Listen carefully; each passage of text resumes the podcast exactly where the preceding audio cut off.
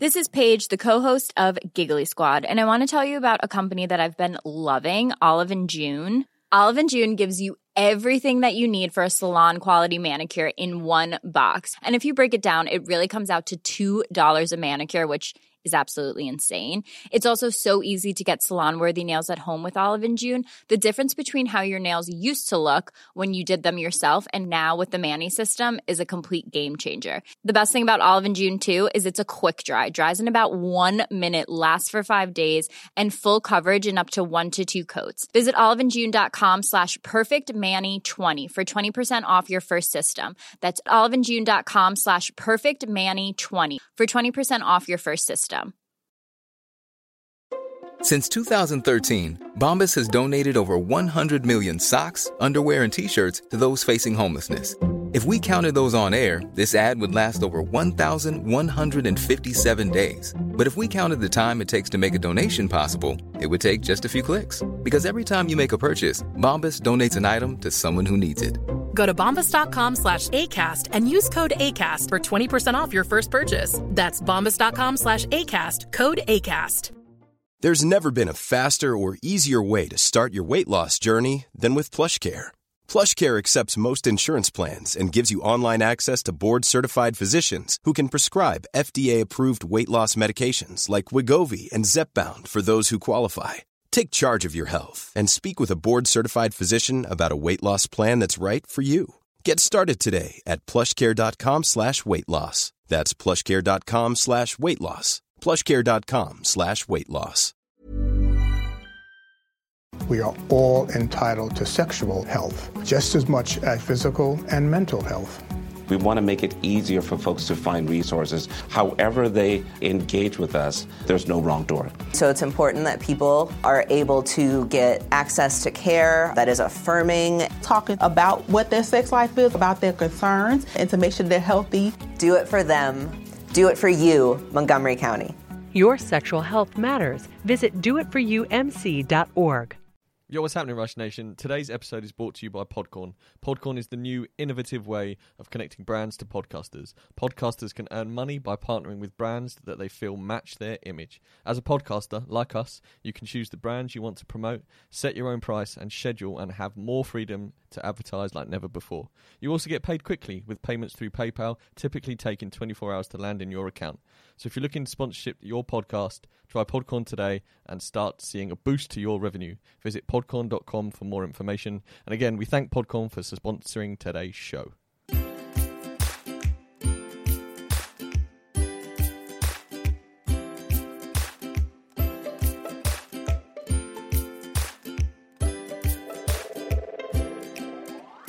Hey everyone, Scott Hanson here from NFL Red Zone. I hope you're checking out one hour of Five Yard Rush, one of the best podcasts on NFL football in the UK. What up, Rush Nation? It's Tuesday. We're back. New week. That was fun, wasn't it? What was that? What was that? That was me going Yosemite Sam on the video. Well, I haven't done it before. It just came to me like Oh, a- yeah. I mean, that if that's like going to be a, a new thing, No, it's not. I probably won't use it again. Oh, So if you're not watching the video, you know, YouTube, check us out, Five Yard Rush. You're going to miss me Yosemite Sam in it. I don't know what a Yosemite Sam is. Shut the front. What? No, I don't know what it is. He's the Looney Tunes guy with the big hat and the moustache. Ah, okay, well, yeah, the, the Yosemite Sam. I didn't know that was his name. I know what you mean though. Okay, Yeah, not Elmer Fudd. Yosemite Sam. Elmer Fudd was a legend. Yeah, but he was stupid. Mm, I like to call him misrepresented. They're the ones you got to watch out for. The Ones that come across as a bit dim, like Rob Gronkowski. I'm not sure he's going to enjoy that. I'm sorry, Mr. Gronkowski, if you are listening. Well, no, podcast. what I mean by everyone thinks he's a bit thick, but he ended up having one of the most successful careers of all time, and now he hosts loads of parties. I mean, the dude's doing it right. Don't get me wrong. That's what I mean. Everyone underrates him, but listen, he's he in the game of life. Rob Gronkowski is winning. That is what I meant. I meant no offense. I mean he is underestimated as an intellectual mind of our generation. Okay, okay. That's what I meant by I wonder it. if Elmer Like, Fudd ever ever won. I reckon he did. They just wrote it out, like edited. It was just all edited out. So all the times he did win, They just edited it out because it wasn't good for the narrative. It's like VAR, you know, like the way VAR takes away goals and ruins the game. Oh no! So it's all scripted. How was this crept in? Well, because I, I took it there. Um, Elmer Fudd's like like that. It's just every time he wins, he just gets cut out and no one ever sees it. Oh, imagine being the Elmer Fudd character, and every time you turn the telly on, damn it, I'm not in another episode. I definitely got the bunny. I got him. I promise, kids. I really did. I got him. And Just statistical odds says he would catch him every X amount of times. I haven't done the maths on it, but no, because Tom and Jerry. Tom never gets Jerry. I, same scenario. I reckon he did, and they cut it out because it ruined the narrative of the show. Okay. I mean, it was a formula that worked for them, so why they let it actually happen? There's the end of Jerry. Tom and Jerry's dead the moment Jerry, because cats, you know, they are back. Yeah. What was that word? Yeah, yeah, I dropped one. You won't hear it in the pod. Anyway. Ah, I got involved. That that was heated. It was heated. We did the first part of the quarterbacks last week, Murph, and we're going to do the second part right now. Yeah, we are. I enjoyed it. I enjoyed last week's show immensely. Oh, good. So no, I, I loved it. It's a, a lot of work to put into, but um, it is good. It's good to do. It it made a few things clear in my mind that I didn't have. We dropped one of the twelve we're going to talk about today, so I'm only going to cover him.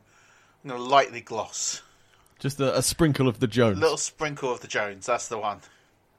Okay, I'm down with that. I'm down with that. Well, you know, last week we uh, we did the news in a flash by, and we're going to do it again because I enjoyed the format immensely. That and let's be honest, none of it's really great. Although, if you could slow down for the last item and just spend a bit of time, it is the biggest item on here, just because I can't get enough of news like it. Okay, uh, just so you know, Rush Nation, looking at the news doc, the last one is quite a mouthful to try and power through anyway. Yeah. So I will take my time. But power through the rest, and there is one item. Don't forget that isn't on here that you need to mention. Yeah, I was going to say actually, we should mention that the news today is brought to you by HelmetHouse.co.uk, our feature sponsor of the news every week going forward. absolutely great guys over there. hmm So if you are in the need for a signed helmet and don't want to pay Pristine Auctions extortionate shipping and taxes, head over to helmethouse.co.uk, get yourself a signed lid. Absolutely. Maybe you'll get if you're a fan of the Who Dat Nation, you can uh, you know pop over there and. Uh, Absolute professional, Mr. Murph. Well, go on then, drop it. You mentioned it. So Drew Brees is going to be coming back for the 2020 season. He dropped on Instagram that he's looking forward to it. Did he actually? Oh, oh yeah, did he said? Yeah, he did. I was going to say, did he he- actually mention the Saints, or is he suddenly going to be like bass fishing? No, he's one back. knew about it. So they're going to have to rework his deal um, because he's owed. I think it's somewhere in the region like 20 or 30 million against hmm. the cap Nice. already. So he's already owed that, and then they're going to have to restructure his deal to incorporate all this. So how they're going to stagger that money going forward, I don't know, but yeah, they'll they'll make it work. So he will be back for the 2020 season. The Saints will manipulate the cap system once again, um, but they'll find a way to make it work and pay the piper eventually. So will be another season for Drew Brees to get some more paper certificates on the field and to stop games unnecessarily, and for him to make the playoffs and not win a Super Bowl. Had to, didn't he? I couldn't help it. I like Drew Brees. He's Well, not enough, obviously. I just think he's overrated. Drew, stay away. Come on, don't put Murph through it again. Good lord. Right, Rush Nation, here comes your speed round. Brown's new GM has got his sword out and has cut cornerback TJ Carrie along with three others. Those three others are tight end Demetrius Harris, guard Eric Kush, and linebacker Adarius Taylor. The Cardinals have agreed to a three year deal with offensive tackle DJ Humphries. The Cardinals and Humphries agreed to a three year, $45 million deal. According to NFL Network's Mike Garafolo, the new contract will pay Humphries 30 million over the first two years and 29 million guaranteed. Cash it in, son. That is a decent day off. Yeah, that's a decent wedge. Good lord. Melvin Gordon thinks Philip Rivers will sign with the Colts. Gordon believes Indy will be the choice, but made it clear during an interview last week on CBS Sports with Aditi. Nah, I've not got that. I've not got that. I'm not gonna lie. I left the name in there Yeah. hoping that you would stumble. Do you know uh, King Kawabala? Yeah, that'll do. And uh, Andrea Kremer that he has no inside information. Mike Tomlin says no hesitation that Big Ben, ben will play Week One, and he also said uh, once a Steeler, always Steeler about Antonio Brown. Well, wasn't he also a Buffalo Bill, an Oakland Raider, a New England Patriot? mean, technically he wasn't a Bill, but I like to remember him as the time that he was a Bill for about 15 minutes. Somebody had that shirt made, you know. 100%. the Ravens are going to cut Tony Jefferson, or cutting Tony Jefferson after three seasons. Spoiler, I believe, through no sources or anything at all, he ends up in Tampa. Okay. That's where I think his uh, destination is. It would make sense. And then finally, I will slow it down a notch or two. Jaguars quarterback Gardner Minshew flew with the Air Force Thunderbirds last month, and Lieutenant Colonel Kevin DeFalco raved about how Minshew handled the potentially jarring nature of the flight. He stated, We were pretty excited that Gardner took us up on our offer. DeFalco told the Florida Times Union, He did fantastic. He did really well. You could tell he was very motivated. Most of our maneuvers require high G force pulls, and he did a great job. I was very impressed. On a 1 to 10 scale, I'll give him a 10 overall. He was loving all the maneuvers. Some people get a little bit nervous, but he was not nervous at all. That is the most off-season news ever. Gardner Minshew has lived his life this off season. He's also going around the country in an RV. That's what I'm saying. Dude's living life, and then suddenly he's just flying planes. Gardner Minshew, for me, when I'm looking at quarterback rankings, goes up a tier just for that. well, he didn't. Is he in tier two? Uh, did he make the second tier? No. Ah, yes, he did. Oh, he did. Yeah, So, he did. Gardner, welcome to the top tier. Tom Well, Brady. uh, yeah. I, there's tiers within that tier. What way to confuse everyone? yeah, that's that's how it works. Goodness gracious We me! can't be the same tier as Kirk Cousins. Spoiler. All right. Okay, fair. Talking of tiers, well, we do tier two of the quarterback stuff. Yep, sounds good. So just as a recap, we're going to go through and look at quarterbacks. Um, we did one through twelve, and spoiler, we did twenty-two in Daniel Jones last week as well. No, we did thirteen. So we did thirteen. Daniel Jones is twenty-two. Yeah, you know what I mean. Uh, he was ranked 22.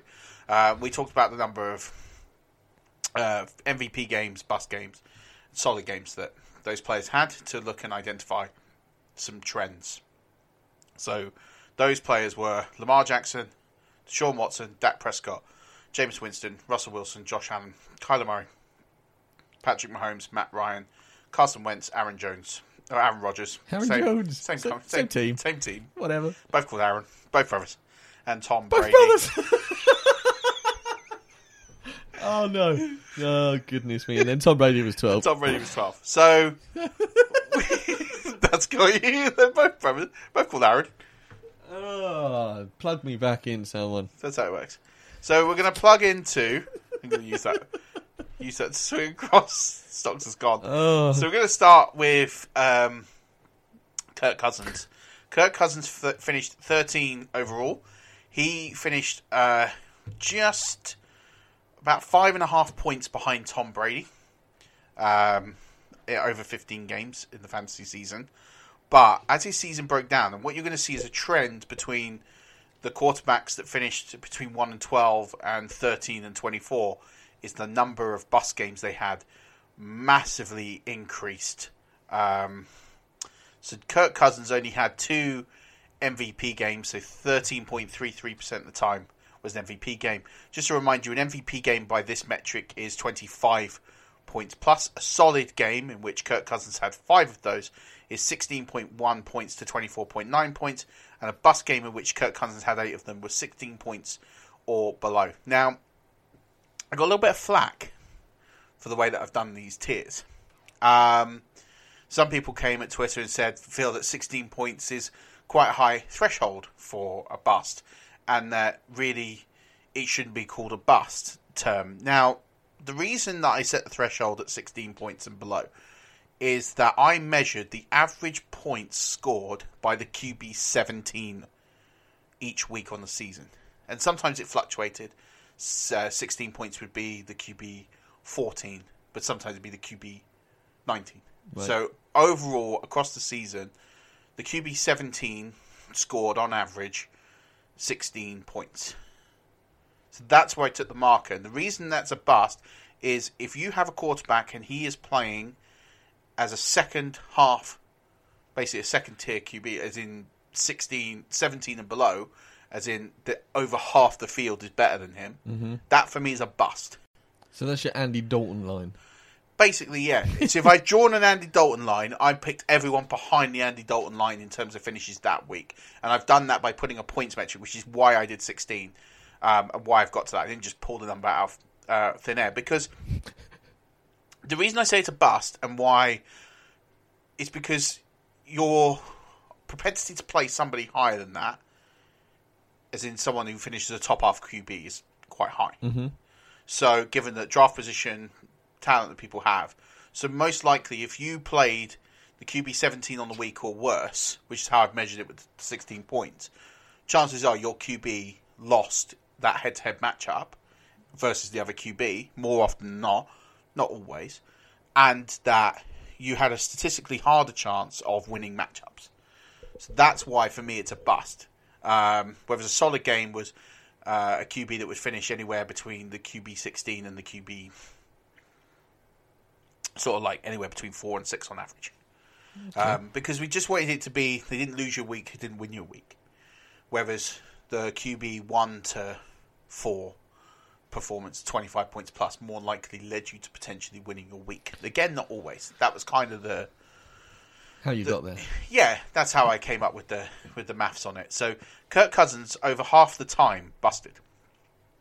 Fifty three point three percent of the time. So even though he was the QB thirteen on the season, he still busted a lot. And so what this is what this is going to start to tell you because there's a common theme.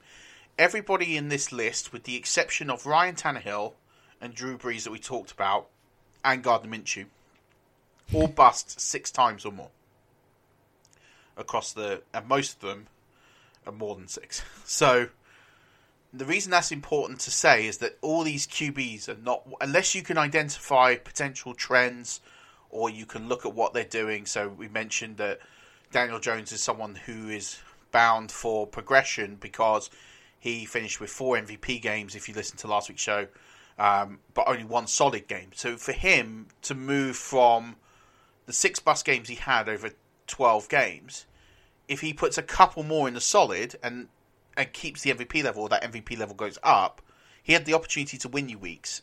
And then, yeah, okay, he lost you more weeks than he won you, but he had almost no, he had one solid game. Mm. So he was either boom or bust. There was nothing in the middle. That's not sustainable. Likely performances are going to go to the middle. And more inclined to think with more experience, better talent, better coaching, it's those bust games that will drive him to the middle, which can see him go up. With Kirk Cousins, he only had two MVP games. So he's not an option really for me in one QB leagues moving forward. He'll have some solid weeks, but he's more likely to bust. Mm. So again, when I'm starting to think about QBs I want to distance myself from, Kirk Cousins, even though he finished 13th overall, is someone that I really don't want to get involved with. And then, spoiler alert to next week's uh, article that I'm going to be releasing on, on quarterbacks with the um, points above streaming metric, which I explained in today's column that we published. To look at Kirk Cousins, he finished behind my metric 4.51 points per week worse than me streaming quarterbacks at 30% or less off the waiver wire every week. Especially in, in normal leagues where you have one quarterback, two running backs, two wide receivers, and a tight end. Those they're often close weeks, aren't they? Absolutely. So that four points could make the four and a half difference. points, yeah. So if you can, if you, if that is telling me that I can stream somebody at four and a half points above what what Cousins is going to give me, so why would I draft him?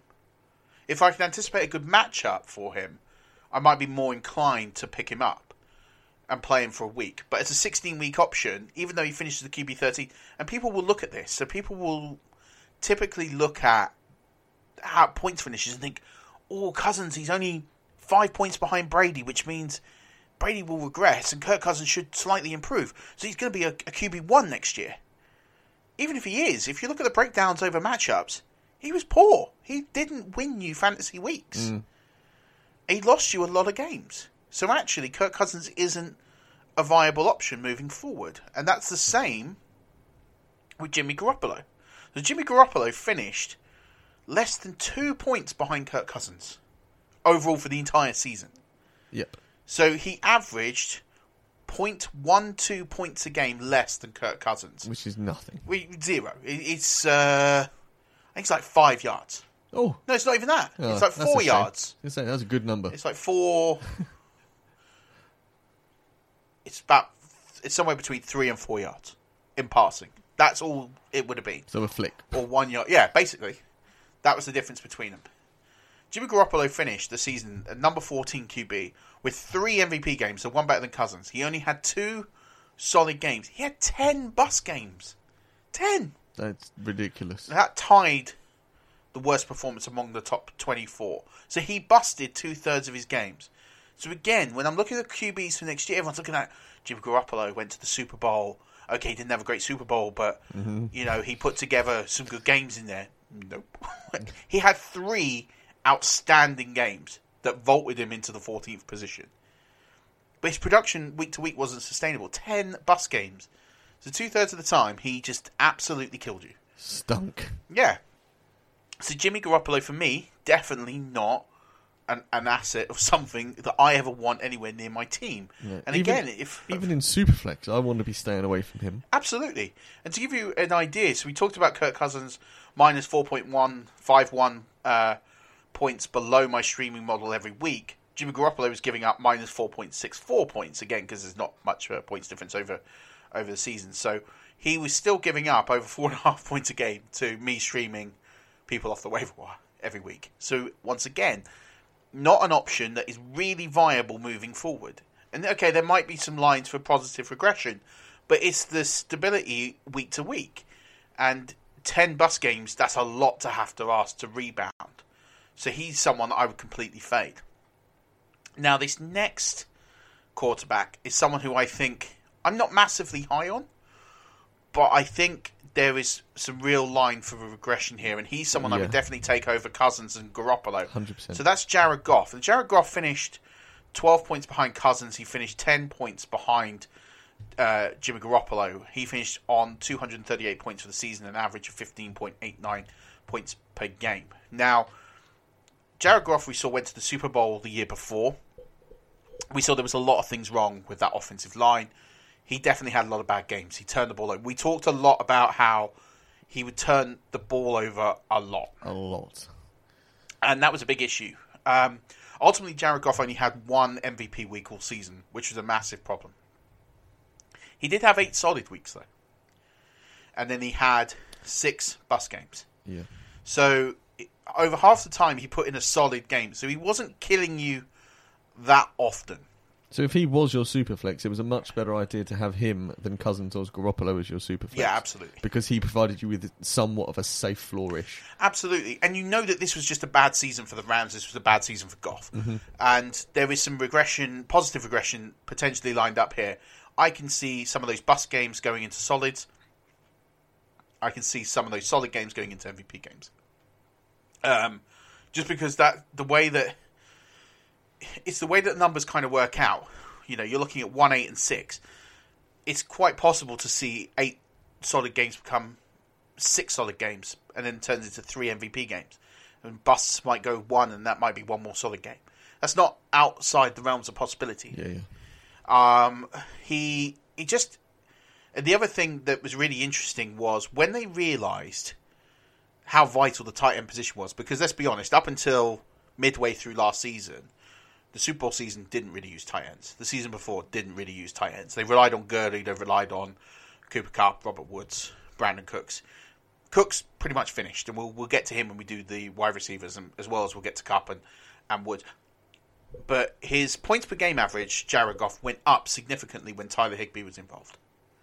So mm. clearly they've worked out that they need to get the ball down the middle a bit more, and they need to use the tight end. Whether that's Higbee, whether that's Everett, I'd expect it to be Higbee. I think he's kind of won that job, but you don't really know until you get training camp, etc. As long as they've realised that they need to bolster the offensive line a little bit, which that offensive line can't be any worse because it was it was dreadful, Mhm. and they use the tight end, there is definitely room for Garrett, Jared Goff's numbers to go up. Am I saying Jared Goff is someone who's going to be a top five QB next year? Probably not. But he is someone that in a Superflex league, even if I was really stuck in a one QB league and I just faded the position, he's not a bad ad. He's not going to be stellar, but as you said, he's got a safer floor than everybody else. And I think that's a big. I think that's a big thing. Yeah, I think also in Superflex as well, he, you could almost bank on his cost being a little bit less as your second QB. So he might go, you know, a round or two later than perhaps Garoppolo did because he got to the Super Bowl, or Kirk Cousins because he's on a a high flying offense, as you say. And then Jared Goff might be there a round later, where you might be able to get one more position before sna- Yeah. snaffling up Goff. I just look at these these QBs we're going to talk about around this sort of thirteen to eighteen range, and for me, there isn't a better option than Jared Goff. Um, in terms of stability, in terms of, and then I would look at Jared Goff over someone like Tom Brady, who we don't know. We probably expect him to be up at the Patriots next year, but he's got virtually no upside. And even though Jared Goff had the same amount of MVP games as, in fact, if you look at the breakdown, Brady and Jared Goff had the exact same number of games in each category one, eight, and six. So they're exactly the same. It was just a case of Jared Goff's uh, solid games scored a little bit less, and then he had games that he was scoring one point. I think he had a game he scored minus points Mhm. um, due to those turnovers, which I think if you fix the offensive line, they will positively regress. Yeah, yeah. And if Jared Goff is turning it over less, his average points per game will go up, even if he finishes with the same stat line of good, poor, and bust games, and then he should see a, a jump up the shelf. Yeah, well. but I think he'll get more MVP type games next year. That is a high powered offense, and he's definitely the guy. The situation helps. The weapons aren't going to change too much, so it's again more familiar familiarity of offense. It's just a case of they need to sort the running game out because that was virtually non existent for large parts last year, Mhm. and that's something they need to address. And they need to address the offensive line. And if they can do that, use the tight end, I would expect to see more from Jared Goff in, in 2020. Next one, talk about number 16 is Philip Rivers. Uh, two, he finished actually just uh, 0.6 of a point behind uh, Jared Goff, so it was only 0.04 points a game difference. But um, Phil Rivers had zero MVP games. it's zero games of 25 points above. He had seven solid games and eight bust games. So he offers you no upside. But he might offer you nothing, not even downside. Next Yeah. I mean, he might not play. He's a free agent in real life, and he's a free agent for me in fantasy football. He's not someone I want to touch anywhere. Again, matchup dependent. I might pick him up on a stream depending on who he's with and who he might play. But he had great offensive weapons. You had Keenan Allen, you had Melvin Gordon, you had Mike Williams, you had Austin Ekeler, um, Hunter Henry. Yes. Is he going to get a better situation than that this year? No. No. So, how are his numbers going to be anything beyond what they are? Other than the fact he might play on the team, maybe with a better offensive line. But then might not have the weapons to. Exactly. So I don't. That deep ball magic's kind of gone with him. I mean, the other thing is on the PAS metric, he was costing you 5.35 points a game over the stream. So again, quite a hefty amount you're giving up here uh, over the stream. Uh, I just, for me, I don't want any part of Rivers. There's there's zero upside. There's just nothing but downside. Those numbers are tanking hard and fast. And even if he throws less interceptions, I can't see him throwing more touchdowns and more yardage. So there is nowhere to go with Rivers other than, it, for me, his best case scenario is we talk about him a year from now and he's the 16th best quarterback. I had him at 17 coming into the season. And he very, mean, I was off by five points in the end. um, so I, I don't. I just don't see where I can model him. I mean, it's hard because we don't know where he's going and if he plays. But I just stay rid um, and just deal with better. There's better options than that. I don't see why, if you were Tampa, you'd want him. No, uh, Tampa fans don't want him No. um, because there's no upside to Phil Rivers. There's there's zero. He's a nice guy, and he might be a good mentor to a draft QB. That's about it. That's about what he's offering you. But his play on the field is not going to give you anything in 2020. No, no, no. Um, so I don't like Phil Rivers from a fantasy perspective uh, next season. Next QB is Derek Carr. He also had zero MVP games, uh, five solid games. He also had ten bust games. Same with Jimmy Garoppolo. I mean, just He absolutely terrible. He was not very good. Um, part of that is losing your prized weapon in Antonio Brown before the start of the season doesn't help. Prized. Like he'd been there for a while. Well, but if you show look at- pony you never showed. Yeah, yeah. I mean, yeah, but absolutely. But if you look at the difference between him and then Tyrell Williams and Hunter Renfrow, I mean, it's it's that it's a huge gap. It's a golf. Yeah, and and that that didn't help, but he made um Yes. tight end. Darren Waller. He made Darren Waller relevant. Um, I thought you- potentially made Hunter Renfrow and Tyrell Williams. How dare you? Relevant. Hunter Yeah, but I mean, I'm He's talking about they put up good numbers, but not. I mean, Darren Waller was the only one who made brilliant numbers, right? So, Mhm. um, again, similar to Rivers, there's no upside there. It's nothing but downside. He is an undraftable prospect for me. So again, if you're looking at this and you're stuck in this realm of QBs to rate and and rank, I mean, there's just better options. At this point, I'd rather take a flyer on a rookie or even someone like Sam Darnold or someone like that. Um, there's a couple of guys below this level that I'm far more interested in.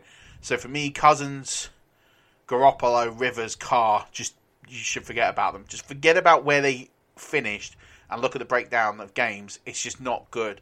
There's guys that are coming up now that I can plead more of a case for going forward, and I'll explain why.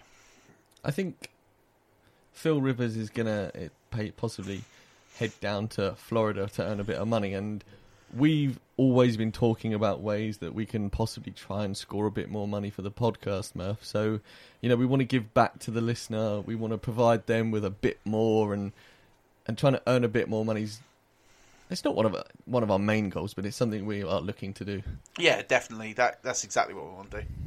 So we're going to talk to you about Podcorn. So Podcorn is a new and innovative way to connect brands to podcasters. Cool. So, what does that mean? Are we going to drop an ad spot talking about Manscaped like every other pod out there? No, but the Lawnmower 2.0 does sound good. and because with Podcorn, there's no middleman. Podcasters of all sizes, like us, little or big, like, name a big one. The biggest podcast you know. Fantasy footballers. Yeah, they're pretty big. It means they can all choose opportunities right for their platform, set their own rates, and collaborate with brands directly without any exclusivities. So, when we were looking for sponsors for this show, we were looking for companies that would fit with our audience, our brand, and Podcorn also practices what they preach. They advertise themselves on their own platform. Here they are. Definitely. And in all honesty, when I first heard about Pop- Popcorn, I thought um, they were just like all the other advertising platforms out there, and we would have the same sponsors as all the other podcasts that we listen to, and we hear the same three or four sponsors going on and on. But when I saw actually other podcasts out there were sponsoring for ad spots themselves, um, there were also loads of other choices where uh, we could find sponsors that actually fit our audience, like Podcorn themselves. I knew it was different. Hundred percent. No more best fiends here, Rush Nation. It was so easy for us to sign up. We just signed up, set our details in, picked the brands we wanted to partner with, wrote a short blurb about why we thought we would be a good fit, set our price, and that was it. It was really easy. Yeah, and they people get back to you on the platform really quickly, so Mhm. you can choose the shows that you're putting the adverts in as well. So we selected today's show to put these adverts in. Uh, I'm glad that not only Podcorn has helped us find sponsors, but they also sponsored us for this segment as well. Damn straight they did. So we would like to thank Podcorn for sponsoring today's show. To find out more details, visit the link in our show notes or visit podcorn.com for more information. Right, Murph, back to the quarterbacks. Let's talk some Ryan Fitz magic, baby. Ryan Fitzmagic, one of my favourite QBs in the uh, NFL. So he finished in 18th place, um, 230 points on the season.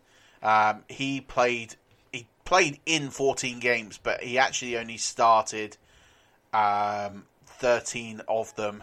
But one of them he got benched and didn't play a full game. So really, we're looking at it's that's gone down as a bust game, but really, in all actuality, it's twelve full games that we're looking at as a sample.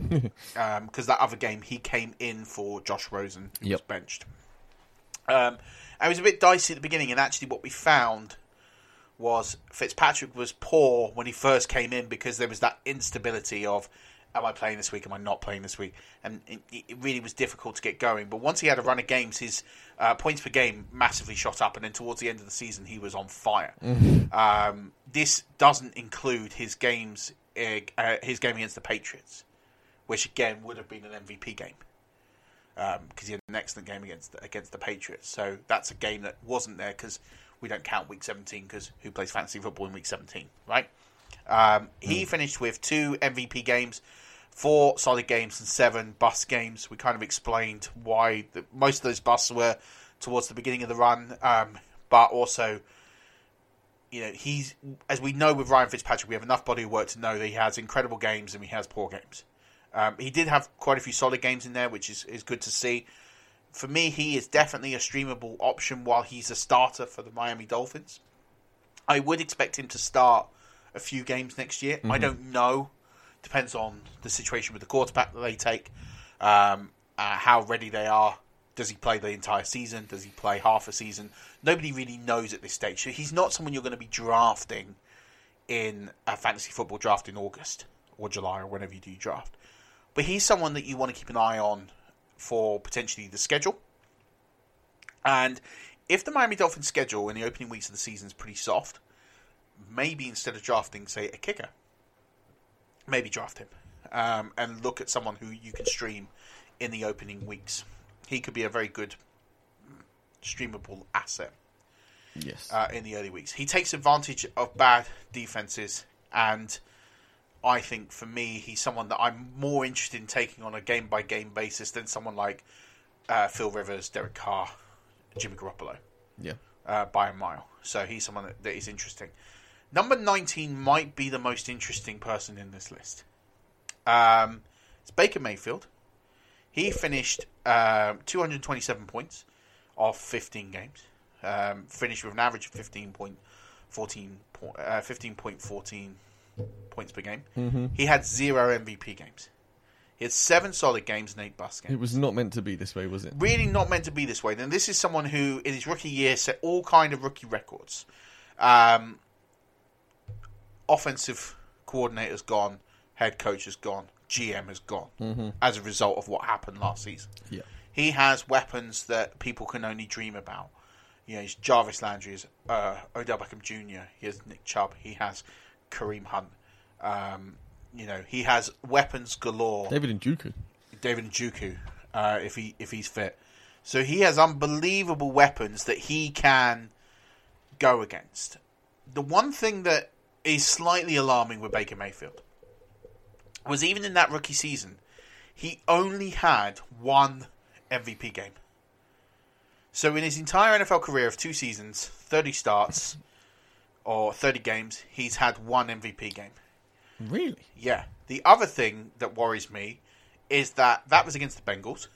Shock. Which is fine. But three of his eight best games for fantasy football have come against the Bengals. So what you're saying is fire up your Baker Mayfields against Cincinnati, baby. Yeah, basically, it says that even though Baker Mayfield, Baker Mayfield is interesting because whilst I do expect there to be some positive regression, I don't expect there to see a huge amount of MVP games. Mm. So I don't want people to sit here and think that, oh well, he had a bad season, he's going to regress the other way. I think it will happen, but I don't think he's going to go from. I don't think he's going to go from zero to, to seven. I think he, he might get two or three, but I don't see a high ceiling there. So he, for me, is very similar to like a, almost like a Tom Brady if Tom Brady plays in New England next year, I think they're going to be very close in terms of what they put together. I don't think it's going to be pretty. I don't think it's going to. But the one thing with Tom Brady and the one thing about Baker Mayfield potentially is they're not going to lose you a lot of games. So when you're sitting there thinking about he he was rated far too high last year. People he was coming off the board as the QB five. Yeah. Don't automatically think because he has these amazing weapons he's going to go and be the QB uh, the QB five. I think you need to set his ceiling as the QB eleven, QB twelve. and I think that's his ceiling in, fan- in fantasy football. I'm not talking about real life. I'm Yeah. not saying he's not a Q- QB, but in real life, for me, that is that is his that is his ceiling Yeah, until yeah. he shows me otherwise. And the only way he can do that is put MVP games on the board. But even when things were going unbelievably well for Baker Mayfield and he was setting all these records, he still only had one MVP game, and it was against the hapless Bengals. Even this season, when he played the Bengals twice, when they were winless for so long of the season, didn't put an MVP game up. That worries me. Mm. Even though the coaching staff's gone, like we know that it's going to, re- it's going to positively regress. But I don't want to sit here and say he's going to shoot a rocket ship because there is nothing he has done in 30 games in fantasy football that suggests he's going to do it. That's mad. Would not have put that down that, that way. I mean, when you look at that draft class, and we mentioned this last week, him, Rosen, um, and Darnold are only responsible for three MVP games. And all the others between the 2018 quarterbacks are between Josh Allen and Lamar Jackson, Yeah. who were easily ranked fourth and fifth on those on those people's draft boards.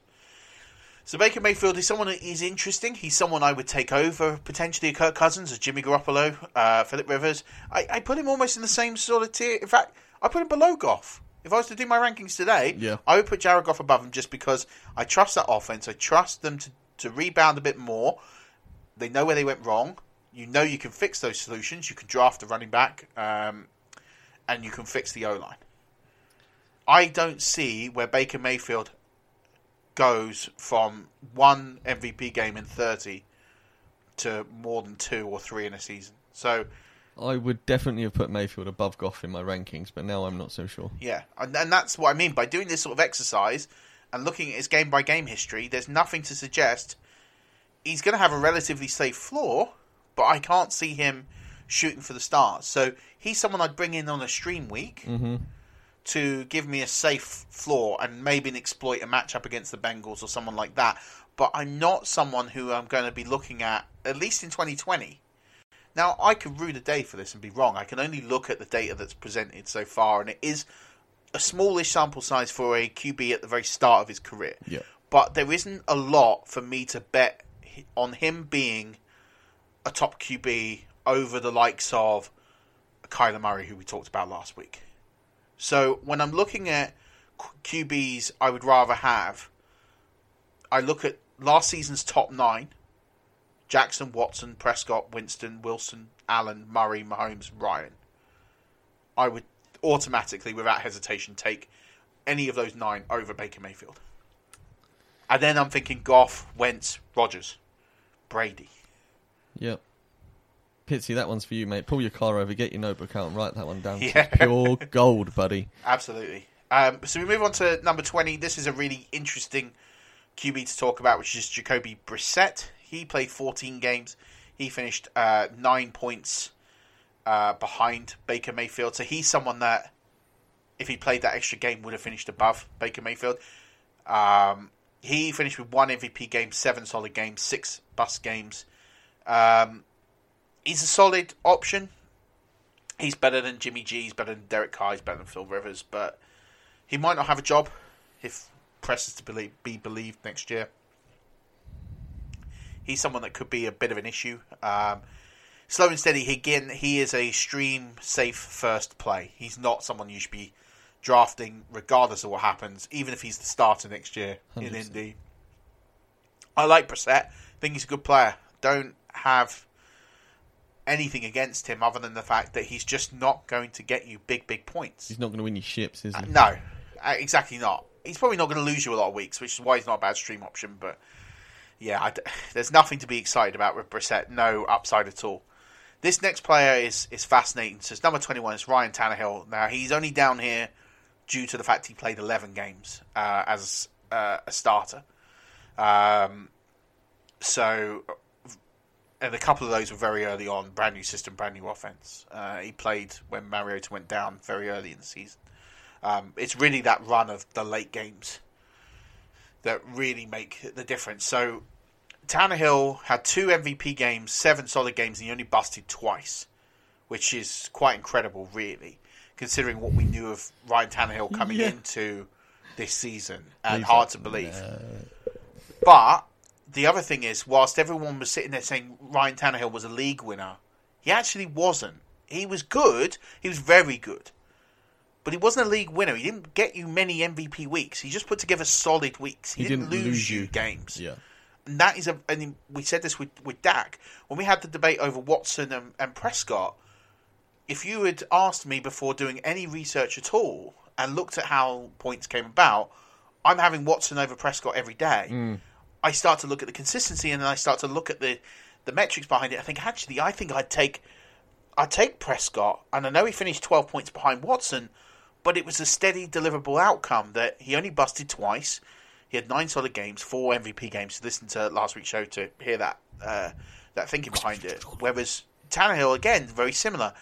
Not many MVP games, but very, very few bust games. In fact, only Prescott's two and Jackson's one were in the realm of where he ended up. The question is, is he going to be the QB of Tennessee next year? Is he going to be able to sustain those numbers? There is an element of risk because we have an even smaller sample size of Tannehill being good than we have of any other QB in this list. But if I'm sitting here late round, I, I think first of all people will overdraft Tannehill. Hundred percent.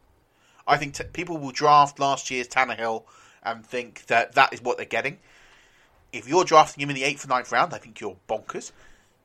I think if you take him in the eleventh or twelfth, I don't hate it because I think at that round you are you're seeing what happens, and he's someone that you can get rid of and you can stream. And streaming is an effective option. That's basically the outcome of this exercise. But I don't hate taking Tannehill then. Just don't reach for him as a QB. People are going to spout you off at he was a QB three down the stretch and all this. That that's fine. Very small sample size versus what we do know about Tannehill, and you can justify it was Gase and it was Miami and and all of that. Ultimately, you can only go on what has been shown. Yep. So, bit of caution on Tannehill that he didn't win as many games as people are putting out There is a narrative, but he didn't lose you games. If you want to draft him in the 11th, 12th round, uh, and he's the starter in Tennessee next year, I- I'm okay with it. I, I don't hate it. I don't love it, but I don't hate it. I understand it.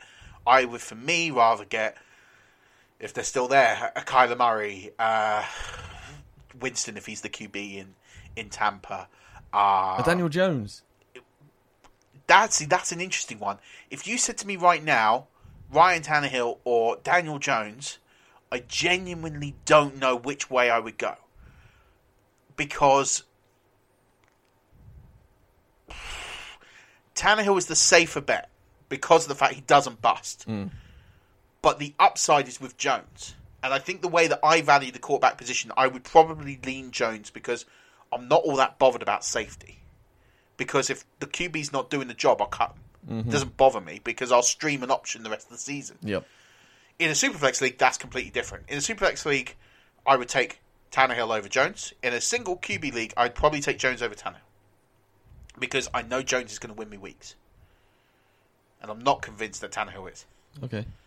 Which leads me on to Jones. We talked about him in depth last week. Here comes your sprinkle. Four MVP games, six bus games, one solid game. So, again, I think he's a strong breakout candidate uh, for next season. I think he's someone that could very easily climb the ranks um, and could be someone very interesting to watch.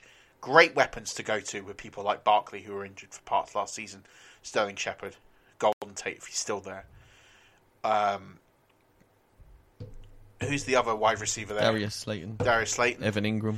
Evan Engram's. You know, they've got a lot of weapons there to utilise. I think they probably get another one. Yeah, they'll draft the wide receiver. And I think that is it's an interesting time. They've got a new offensive coordinator there, uh, and it's his second year in the league. So you QBs tend to improve QB uh, year to year. So he's someone definitely of, of interest for me. Twenty three is our man with the fighter jet. It's Gardner Minshew. He's got a perfect moustache for it as He, well. he really does. So he finished um, 209.74 points. Uh, he finished with zero MVP games, seven solid games, 16 bust games. No five bust games. No. Uh, five bust games, sorry. Seven solid games, five bust games. So Gardner Minshew finished actually better than quite a lot of these QBs due to uh, points per game. He finished at minus five points behind the stream, whereas we talked about uh, Rivers and we talked about Cousins and Garoppolo. Um, so he's finished reasonably well. Daniel Jones, by the way, um, was minus 3.6 points per stream. Tannehill would have been even less. Tannehill was minus 1.91. So those two of these second half QBs, there was only one QB who's not in this list that actually finished above all of those and actually finished with a positive points against streaming. Oh, score. please be Drew Lock. It's not Drew Lock. That's me out. He played eight games. I'm still out. Plays in the NFC. I'm still out. Teddy Bridgewater. No. I think that was a random guess. He probably doesn't even play in that. He is a starting QB normally in the league. Quite a long term veteran. Joe Flacco. No. he didn't play eight games. I know. You Actually, said probably veteran. did. I don't know, Murph. Tell me. Matt Stafford. Oh, Matty Stafford. So Matt Stafford in eight games accumulated 171.5 points over 16 weeks. Uh, he actually finished with a PAS metric of 0.23, which doesn't sound all that impressive, but that put him fourth Wow. because I streamed quite well. Yeah. Um, Deshaun Watson was second at 0.93. Okay. So he finished above uh, Prescott in fifth at 0.08 and Winston in sixth at 0.04 Huh. points per stream. Go, Matty Stafford. So yeah, but got to worry about injury and who they draft. So that might be another sleeper pick. But back to Minshew because I've not done him any any justice here. Um, so he never really won you a week. He never really lost you. Week. Uh, I mean, But he lost you five. Yeah, five I mean, he had, he had some bus weeks, but overall, he wasn't he wasn't too bad. Um, I think he's probably the starter next year. Uh, he could be an interesting uh, prospect to watch uh, next year. So I really like Minshew, but again, he's not someone I'm, he's on my radar to draft. But he's someone that I'd probably consider for a stream in a one QB in the two QB league. I don't hate him. I think he's you know, I haven't done my tiers, but he'd probably be around that 16, 17 mark in a 2 QB league. So he's someone I would probably consider drafting in a 2 QB league, but not in a, a 1 QB. Uh, last QB on the list is Drew Brees. Drew Brees finished uh, the QB 24 on the season. He did only play nine games in this match. He played 10 overall. He had two MVP weeks, uh, five solid weeks, uh, three bus weeks. Um, he's back for one more year, we would expect. So, yeah, you can definitely draft him. I think he's probably the back end of a of a QB one. Mm-hmm. Um, again, not much upside, not much downside, middle of the road, pretty safe player. There's not a lot to really uh, add to him. I think he is just he's he's a solid player. He, you know, he's declining the depth per target. I think you'll see the touchdowns be about where they are now. I think he doesn't throw a lot of picks. That's obviously a positive. Um, doesn't rush. Doesn't get a lot of touchdowns on the ground either. So he's someone if you're desperate in a one QB league, he will be drafted higher than you'll probably want to take him due to name proximity and the fact that he's on a good offense. But ultimately, pardon me, he's fine. Not a bad player, not a great player from a fantasy perspective. He was Um, Drew Brees. Yeah, take him, take him around the end of the QB ones uh, as a safety option. Yep. Uh, again, he's someone that you can sort of set and forget, which isn't a bad. It's not an underrated uh, quality for QBs, but there is the risk of injury given his age. Mm. Um, there is the risk that if the season's not going the way that the Saints want it to go, that he probably fades out, um, and they move in for a new guy. I don't know. So something to watch. Hundred percent. Do you want to talk some kickers? I do. Before we talk kickers, Murph, saying that Matt Gay finished what number four? Four overall. Yeah. So if you fancy picking yourself up a Matt Gay shirt because you are a Buccaneers fan, you should head over to NFLEurope.com, go to the shop, add your code Five Yard Rush, get your ten percent off your jersey, and thank us later. Absolutely. And who wouldn't want a Matt Gay shirt? I've met him. Loving that. Is he tall? Not especially. Hmm. I mean, he's not short. He's not tall. He's not about my height. That's six foot. Some would say that was tall. Depends how short you are. Yeah. I, yeah, I mean, nice guy, even though he's a Spurs fan. Oh, let's move on. So I'm not going to go into loads of detail, especially not the kind of detail done with uh, QBs because they're kickers. Um, that's not shade, but there, there's a reason why. I'm going to read out the names of. I've done this on a points per game average. I feel like it's the fairest way. So, Bucko was first. Um, he ranked first in total points and average points per game. In fact, all of these pla all these kickers, with the exception of Robbie Gould, played 16 games. Robbie Gould played 13 games. So Butker finished first. He averaged 9.56 points per game. Wil Lutz, uh, 9.38 points per game. Justin Tucker was third, 8.94 points per game. Robbie Gould was fourth, 8.46 points per game. Matt Gay finished fourth overall, but fifth in this list, 8, uh, 8.38 points per game. Zane Gonzalez, 8.19 points per game. Matt Prater and Dan Bailey tied, 7.94 points per game. Tied. Josh Lambo finished one point overall behind them, but he finished 7.88 points on average. Greg Zuerlein, two points behind him, uh, 7.75. Joey Slye, 7.63 points per game on average. And Brandon McManus, 7.50. Now, if I was going on the total scoring list, um, Chris Boswell is the man I've taken out of this. Um, and then there's a, there's a great one. The difference between kicker 14 and kicker 15 was 0.01 of a point, which sounds odd because it's kicking, right? But that's because it was Jason Sanders and he threw the touchdown. so he reached 110.1 in 14th overall. And um, Robbie Gould finished with 110 from 15. Wow. I just thought that was quite funny. Um, so yeah, the the reason I wanted to talk in average points per game is we've just listed twelve kickers there. That the kicker in first, Harrison Butker, nine point five six points per game. The kicker in twelfth um, in this list, Brandon McManus, seven point five zero. That's two points a game. Mm-hmm. Not a lot. No. And how did that do against your PAS?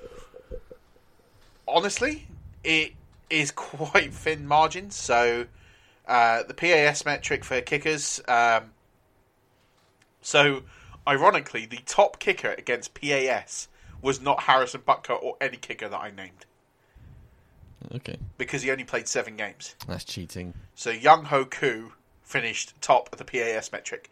Uh, despite only playing seven games, he uh, he was two point four six points over streaming. Uh, there was That's quite a lot.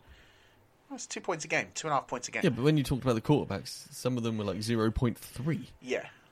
But the same lesson needs to be applied here. There were 10 kickers that finished above my stream on a points per game average, but that includes Nick Folk, who played six games for the the Patriots. Uh, he was 0.75 points per game. He's probably not back next year. Mike Badgley was also in there. He was 0.46 points per game over the stream. Okay. Um, I finished between Joey Slye and Matt Prater. You did? Yeah, that's where I I came on a points per game average.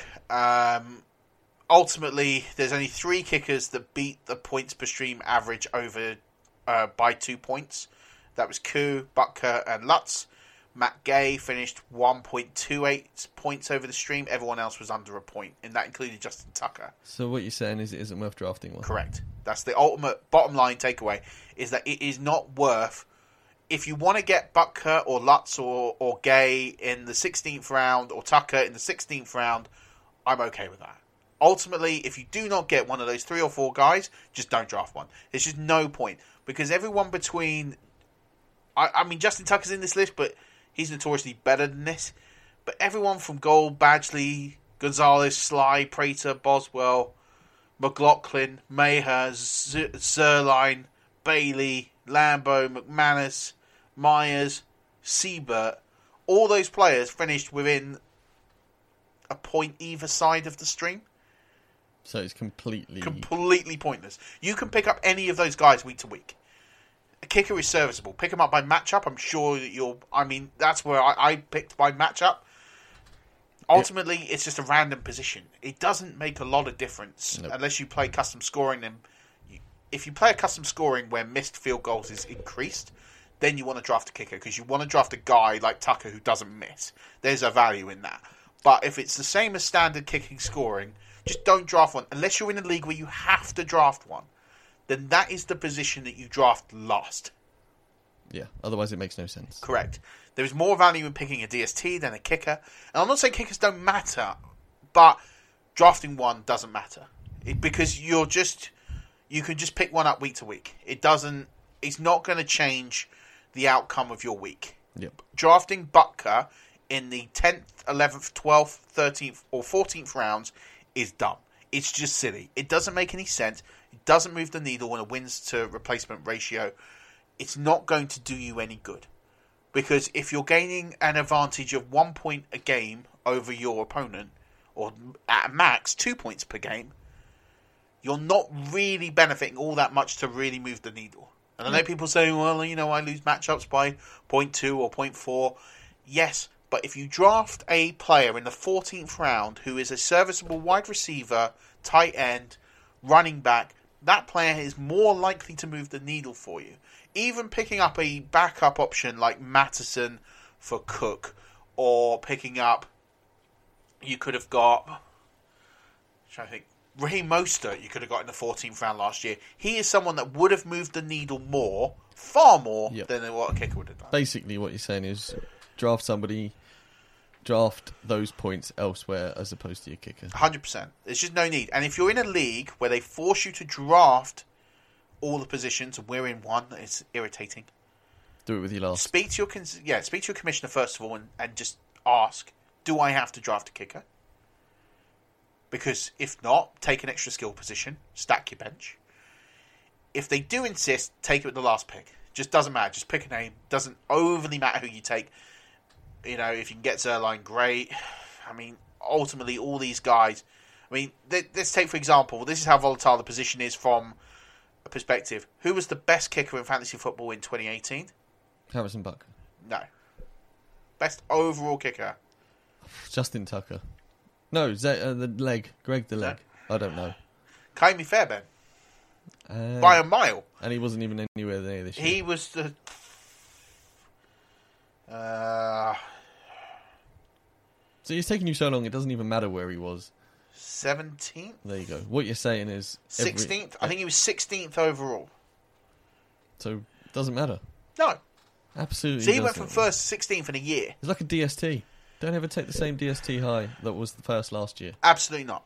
I mean, there's a little bit more consistency with kicking with people like Butker and Tucker finished in, in top fives consistently, but there isn't enough value to do it. There's not like you're you're just not getting the the payoff to do it. So just don't. And when we'll cover off when we do RBs or wide receiver twos, I'll drop DSTs in similar to how I've done kickers. I but cannot wait for those. Thoroughly enjoyed this series so far, Murph. nice. It's been an absolute pleasure. I also cannot wait for Thursday's guest. Little spoiler alert: it's pre-recorded. They were very selective on the times they could do so. We did it before this one, but it is coming out on Thursday, and let me tell you, it is an absolute belter. There is a couple of surprise topics in there which I won't ruin, but you will massively enjoy. Don't forget to head over to helmethouse.co.uk to get your authentic autographed helmets. Use the code 5 rush for 5% off your order. Also, once you've done that, and like uh, if you're going to get yourself a Matt Gay jersey, head over to the NFL Europe shop. Code again, 5 yard rush, 10% off over there. What have I forgotten? Anything? Uh, we need some reviews. Yeah, we we I've need for a some. Yeah, please do provide us with a little five star review on iTunes. We would massively appreciate it. Any update on the shop? It's coming. I've seen a live photo, well, not live, a photograph of what it will look like live. Ooh. It's a it's a sexy little number. So it is coming, Rush Nation. Do we have a rough date?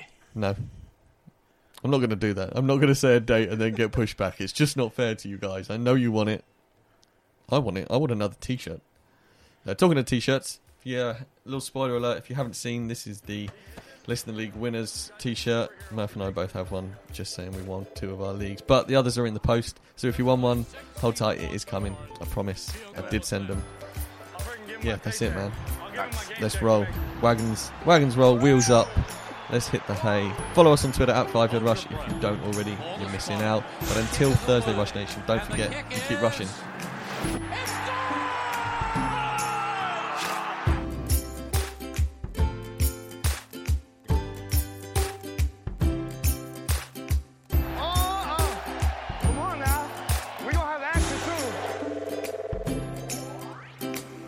You can live a long, healthy life if you're HIV positive. With the current treatments, we can get patients down to being undetectable. The array of options is so much greater today. You equals you. Undetectable equals untransmittable. If someone who's HIV positive, they're taking their medication, they're undetectable, they're not able to pass HIV to their partners. Do it for you, Montgomery County. Your HIV treatment is their prevention. Get more information at doitforyoumc.org.